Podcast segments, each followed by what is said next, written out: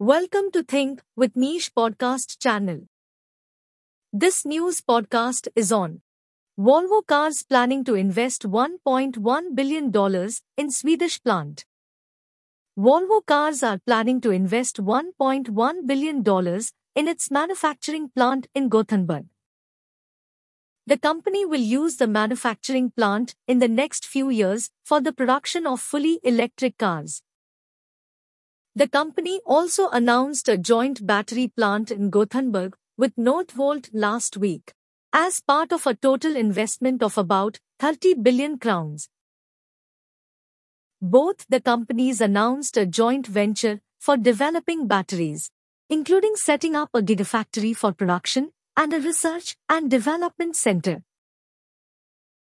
The company said that it will invest 10 billion Swedish kroner in its Torslanda manufacturing plant in Sweden in coming years, in preparation for the production of the next generation of fully electronic cars. The company will also introduce new technologies and manufacturing processes in its new manufacturing plant along with a new battery assembly plant. It also hopes that 50% of its sales will be only electric cars by the middle of this decade and can reach 100% by 2030. This podcast ends here. Thank you for staying tuned to our podcast channel.